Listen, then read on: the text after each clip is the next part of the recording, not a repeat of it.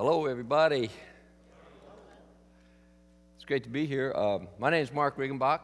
I'm part of the um, Deacon Yoke Fellow group here, so you may have seen me around. Uh, I did notice the other day that uh, I am getting a little thin on top, but Kenton talks about being bald, and but what he didn't say is that he and I have been known to put our heads together and moon people, so you can get a visual on that. Uh, we aren't going to do it in church, but I wanted to. Uh,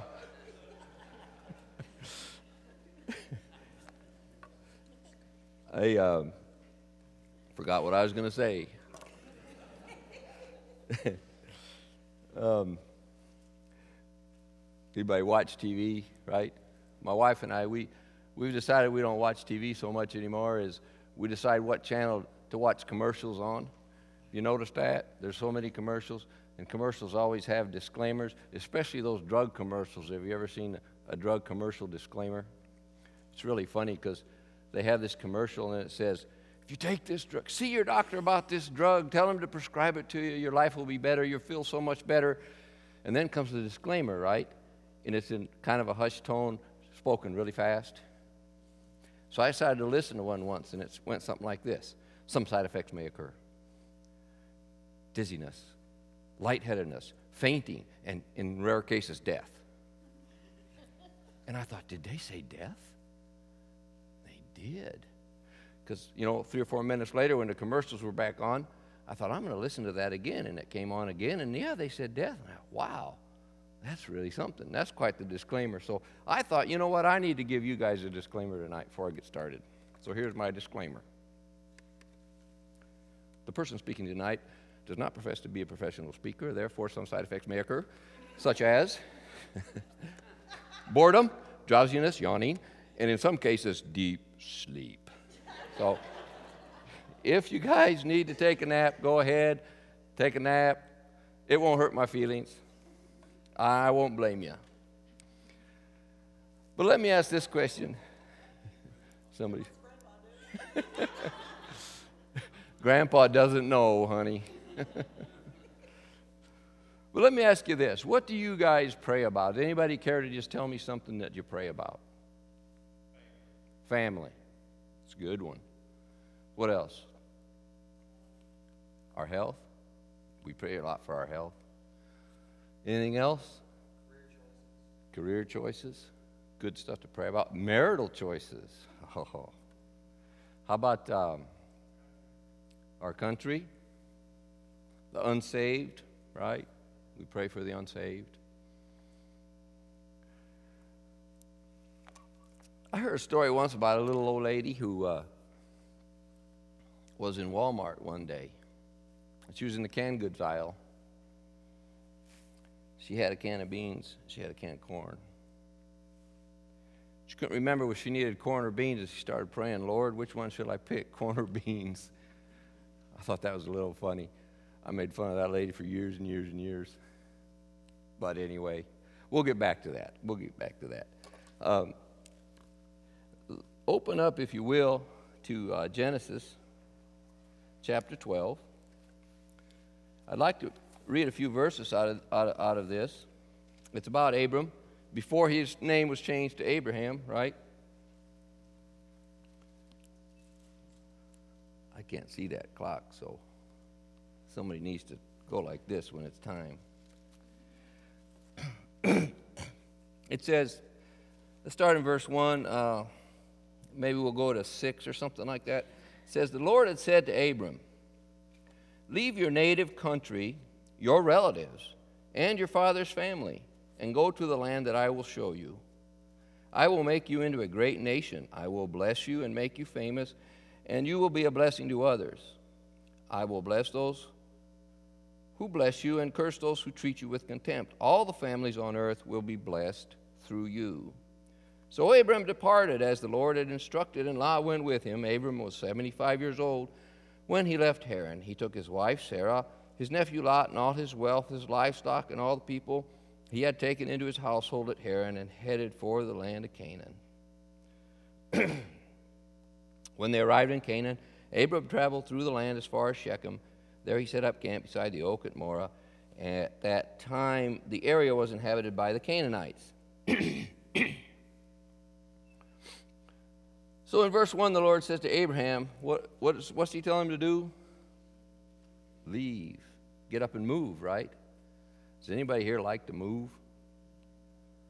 I don't like moving. I hate to move. I don't know. you know, I, I, I, I'm, a, I'm the type of guy that likes to sink down roots and likes to stay in one place, you know. And I like to surround myself with family and friends that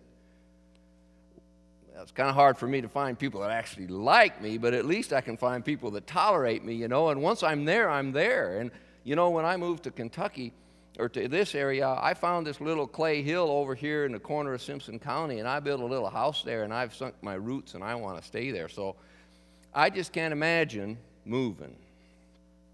You know, I can't imagine if I came home and I told my wife, I said, honey, we got to move. So, what's the first two questions she's going to ask me? Why and where, right? So, here's Abraham he doesn't really know why. I mean, God says, I'm going to bless you, but you got to move. And he doesn't really know where either, does he? So if, if I come home and I say, honey, we got to move, my wife's going to say, where? And I'm going to say, oh, no. Why? I have no clue. I mean, you know, that would be a really, really hard thing. I mean, it's hard enough to move when you have a reason for moving, let alone because God tells you to move. That would be a really hard thing. It's hard to move. And I don't want to belabor this point, but it really, really is. There is a, up north of here, there's a little town called Mount Eden, and it's located on Highway, it's a, it's a state road, it's a two lane blacktop highway number 62 between Lexington and Louisville. That, right. You can actually drive from Lexington to Louisville on Highway 62 but it's like 40 miles longer than the interstate.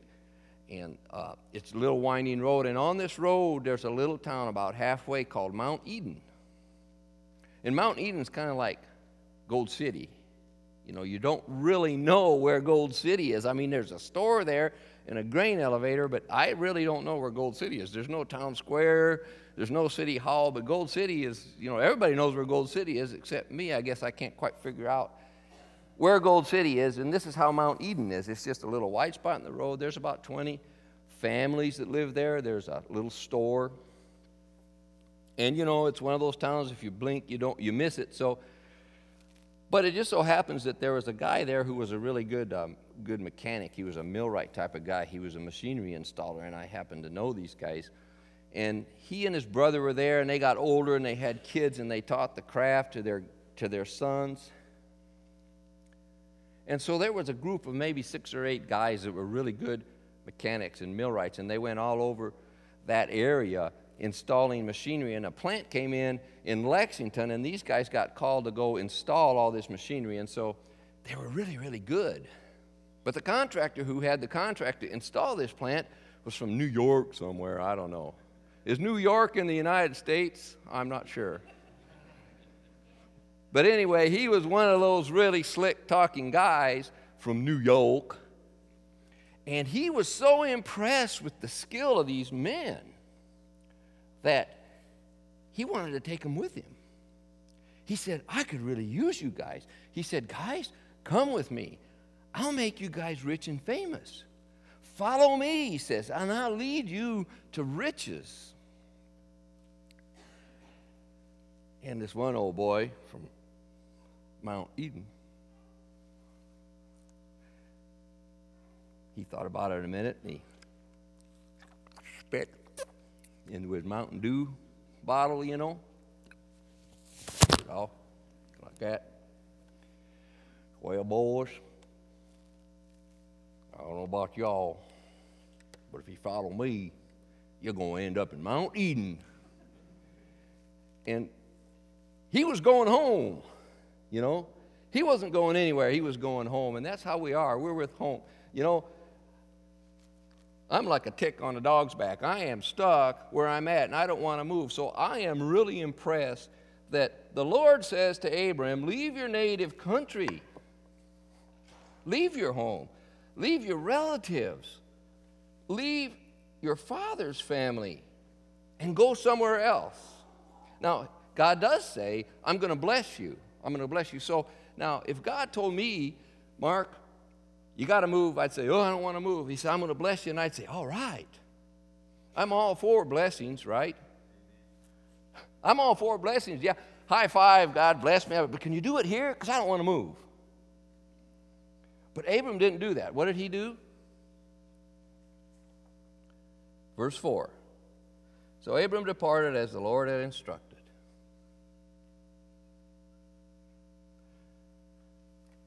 So you see, there's some faith there, right? Abram's known as a man of faith, but there was more to it, wasn't there? This was a different kind of faith. This is a kind of faith that produces action, it produces a result, it produces an activity, right? So I think this was a big challenge. It, was a big, it would be a big challenge for me to obey God in the form of moving. But it gets even worse, or better, I'm not sure. But if you turn to uh, 20, 22, Genesis 22, yeah, 22 1.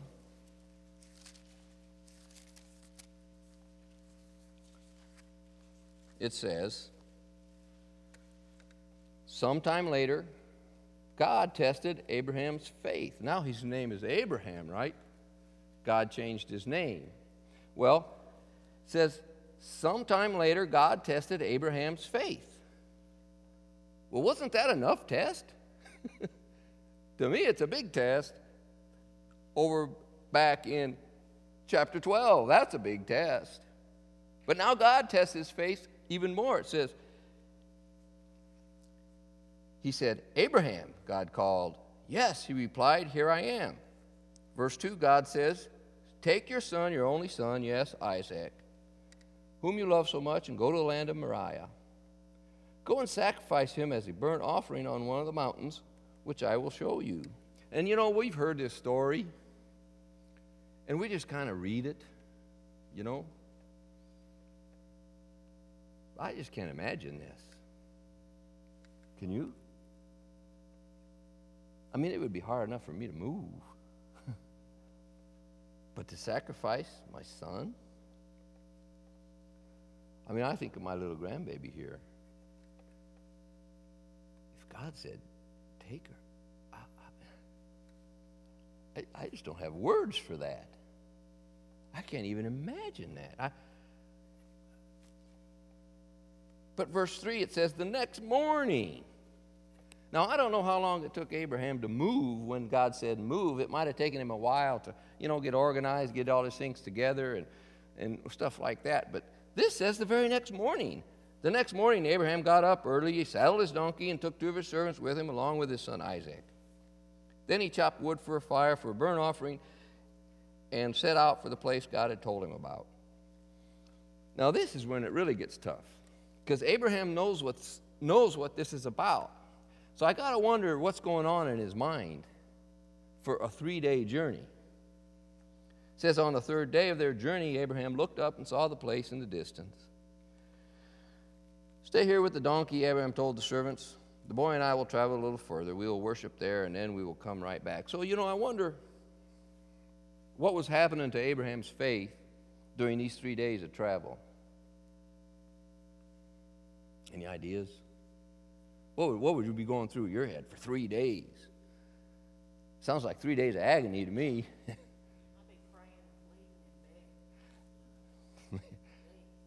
Yes, I would too. I absolutely would. And I think he was.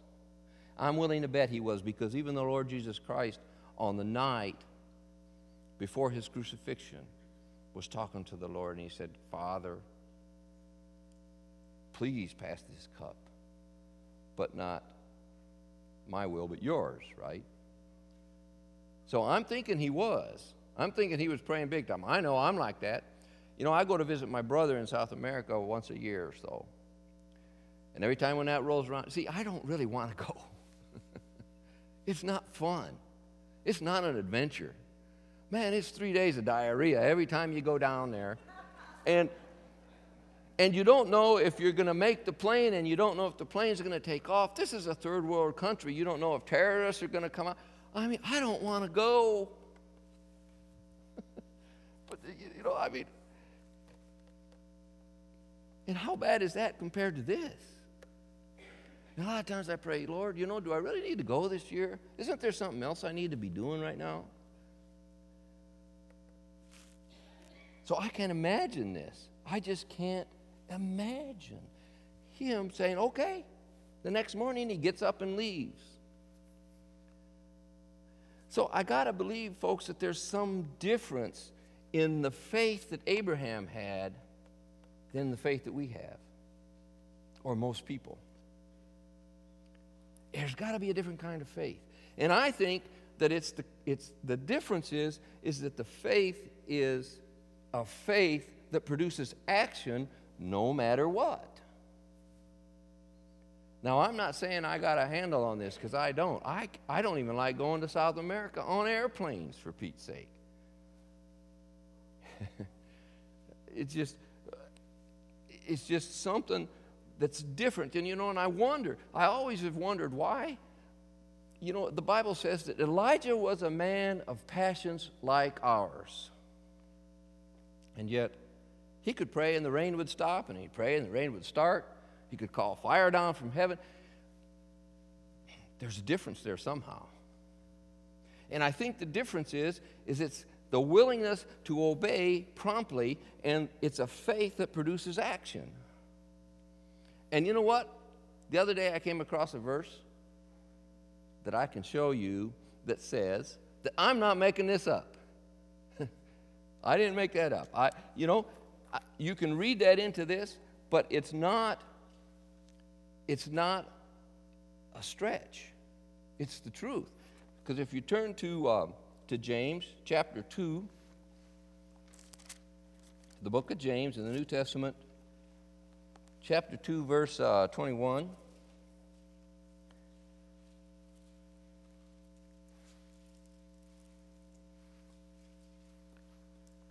It says, Don't you remember that our ancestor Abraham was shown to be right with God by his actions? How about that? Was shown to be right with God by his actions when he had offered his son Isaac on the altar. You see, his faith and his actions work together. His actions made his faith complete. And so it happened just as the scriptures say Abraham believed God, and God counted him as righteous because of his faith. He was even called the friend of God. So you see, we are shown to be right with God by what we do, not by faith alone. And it just so happens that in Sunday school this past Sunday, we talked a little bit about that. We talked about knowing about God and really knowing God. So you see, faith alone is not enough. You see, knowing that God exists and knowing that He is supreme and knowing these things, that's faith, probably, by definition, right? But it's not really enough. The faith has to produce action. And so it says right here that Abraham's faith was counted as righteousness, but it was a different kind of faith, wasn't it? It was a faith that was accompanied by obedience, right? Are we obedient? Anybody have teenagers? Do they clean their room when you tell them? Not usually. Not usually.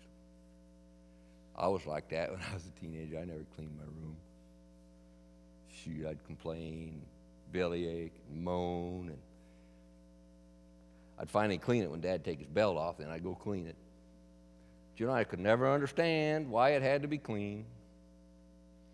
And you know, I could never understand it. Mom did the laundry. She washed it, she dried it, she folded it. why couldn't she just put it in the dresser? Why did she have to put it on the bed, you know? I mean, why do I have to clean my room? Why? But you know, my brother, he was a suck up. He always cleaned his room. Dad always liked him better, too. Because he was obedient and he was happy to obey, see? So I don't blame Dad, really. You know, it wasn't quite that bad, but I'm making a point here, right? I mean, Kenton mentioned that we worked together in, a, in the glass plant. I was there for a long time, and for a long time I was the maintenance supervisor there. And uh, as a supervisor, you know, you have a lot of problems. And one day a guy confronted me and he said, You know, you're a sucky supervisor. I said, Well, probably, but is there any particular reason why you're saying that? And I said, He said, Yeah, because you play favorites. I said, Really? Tell me more. He said, Well, you know, he said, uh, Tony's your favorite. And I said, Yeah. You know, as a matter of fact, he is. He's my favorite, and I'll tell you why. Because Tony does his job. He does it well and he does it consistently all the time. He does it without me having to tell him, and he does it without complaining. So, yes, he's my favorite. And you could be my favorite too if you did that. Do you do that? so, you see what I'm saying? So, it's so much easier to love people that do things that they're supposed to do without complaining. You know what I'm saying? And I'm not saying that God plays favorites, because surely He doesn't.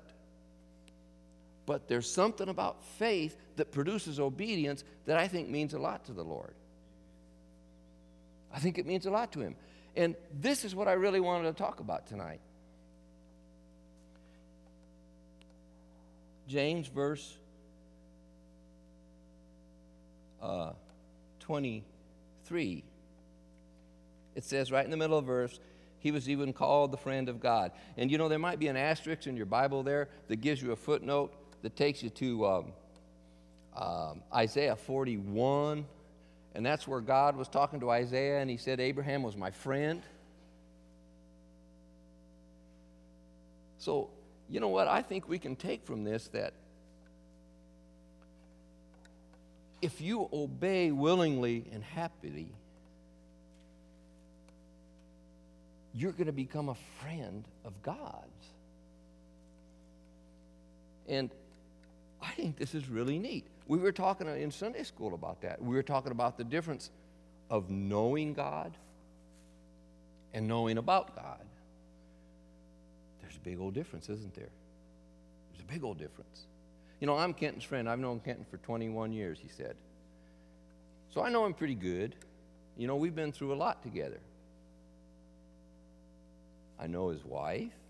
I know his kids by name. I've been to their weddings. I mean, you know, we pretty much know each other, right? I was talking to Margie earlier, and she said that Warren had lunch with the guy, but he couldn't remember his name. And then Warren says, He works with you, and then I couldn't remember his name. So, you see what I'm saying? There's a difference between being a friend and being an acquaintance, right? So, let me tell you a story. Let me tell you another story. Um, back in uh, after the Second World War, there was a whole lot of work up north, and there wasn't a whole lot of work down south. And people from the south were kind of migrating north to places like Peoria, Illinois, where I'm from. They were getting jobs at places like Keystone Wire and LeTourneau Equipment and uh, Caterpillar and places like that. And they'd go up there and they'd work. Well, this is kind of a displacement. And you know, in the South, we don't like to move. we like to go to Mount Eden and stay there. So this was hard on people where there were these two young ladies who were just recently married and their husbands couldn't find work, so they moved up to Peoria, Illinois, and they lived next door to each other. They just happened to live door, next door to each other. They were about the same age, their husbands were about the same age. Their husbands worked at the same place, kind of on the same shift, so their lives just kind of came into sync. And they were next door neighbors, and this is in the city where the only thing that separates you from the other house is a driveway. So these two young women became friends, and they became really, really good friends. And as the years passed, they, they helped each other out in the bad times, and they were there for each other in the good times. And, and when the kids had problems, one would console the other. And when there was sickness, they would be there. And then one of them, her husband died, so the other one was there, and they were just buddies. And then later, the other one's husband died, so her other friend was there. And you can see where I'm getting with this. They were just really, really, really good friends. They never went anywhere without each other. And as they grew older and older, they became closer and closer. And they were just best buddies. You know what I'm saying?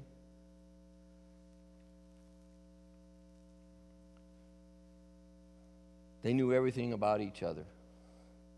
One day they'd be in this one's house, the next day they'd be in this one's house. Sometimes they'd forget to go home, they'd wake up in the wrong house, but they didn't care because they were friends, right? Well, remember the old lady that was couldn't remember whether she needed corn or beans? She prayed to the Lord about the corn or beans. Well, if that little old lady, if I was walking through Walmart and that little old lady asked me, Do I need corn or beans? I'd say, Lady, you need a nursing home. You know, nursing home. Here's the number. well, why would I say that? Because I'm a stranger, right? But if these two ladies that I'm talking about were in Walmart and one saying, you know, I can't remember. Am I out of corn or am I out of beans? And the other one would say, so she would ask her friend, wouldn't she? And her friend would say, you know, I think in your pantry you got two cans of corn, so you need to buy the beans. She said, Okay, thanks. Well, that would be cool, wouldn't it? And that would be okay. Why? Because there's intimacy. Right? There's intimacy. Her friend knows what's in her pantry. Her friend knows everything about her because they're close. They're intimate, aren't they? So the little old lady is in Walmart and she's praying to the Lord can't remember what's in my pantry. She must be a friend with God, you know it? So some jerk like me comes along and makes fun of her. So I think that little old lady's out there, and I owe her an apology because I thought it was funny that she was praying about the corner of the beans. And here she's got a closer relationship with the Lord than I do because they're intimate, they're friends. You know what I'm saying? So let's ask ourselves are we friends with the Lord? Are we? Or are we just acquaintances? Is the Lord somebody we just met at church one day? We just casually met him. Can't really remember much about him. I know his son's named Jesus, but that's about all. So are we acquaintances? Are we strangers? Total strangers? Or are we friends? Do we have that relationship? How close are we? And the way to get close is to obey willingly and quick. Now, I think Abraham had something figured out. And that something, I think, we're shown Uh, in Matthew. Matthew 16. You don't have to look it up if you don't want to. I'll read it real quick. Matthew chapter 16, verse 24. One of my favorite verses, actually.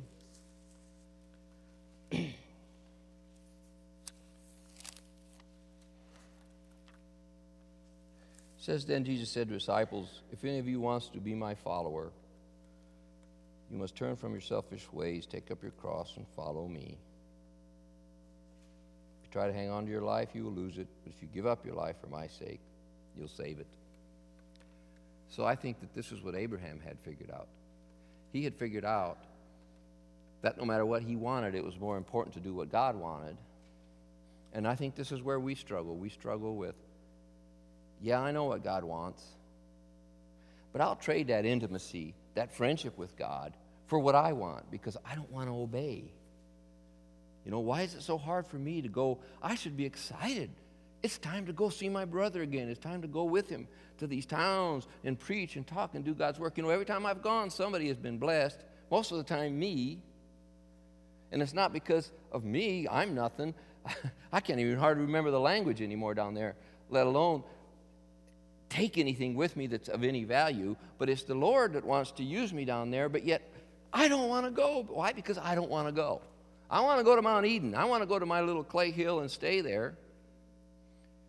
And so, you see, this is what puts distance between us and the Lord is because we don't want to obey because we want to do what we want to do. So the root of it is is that our selfishness gets in the way of our obedience, gets in the way of our active faith.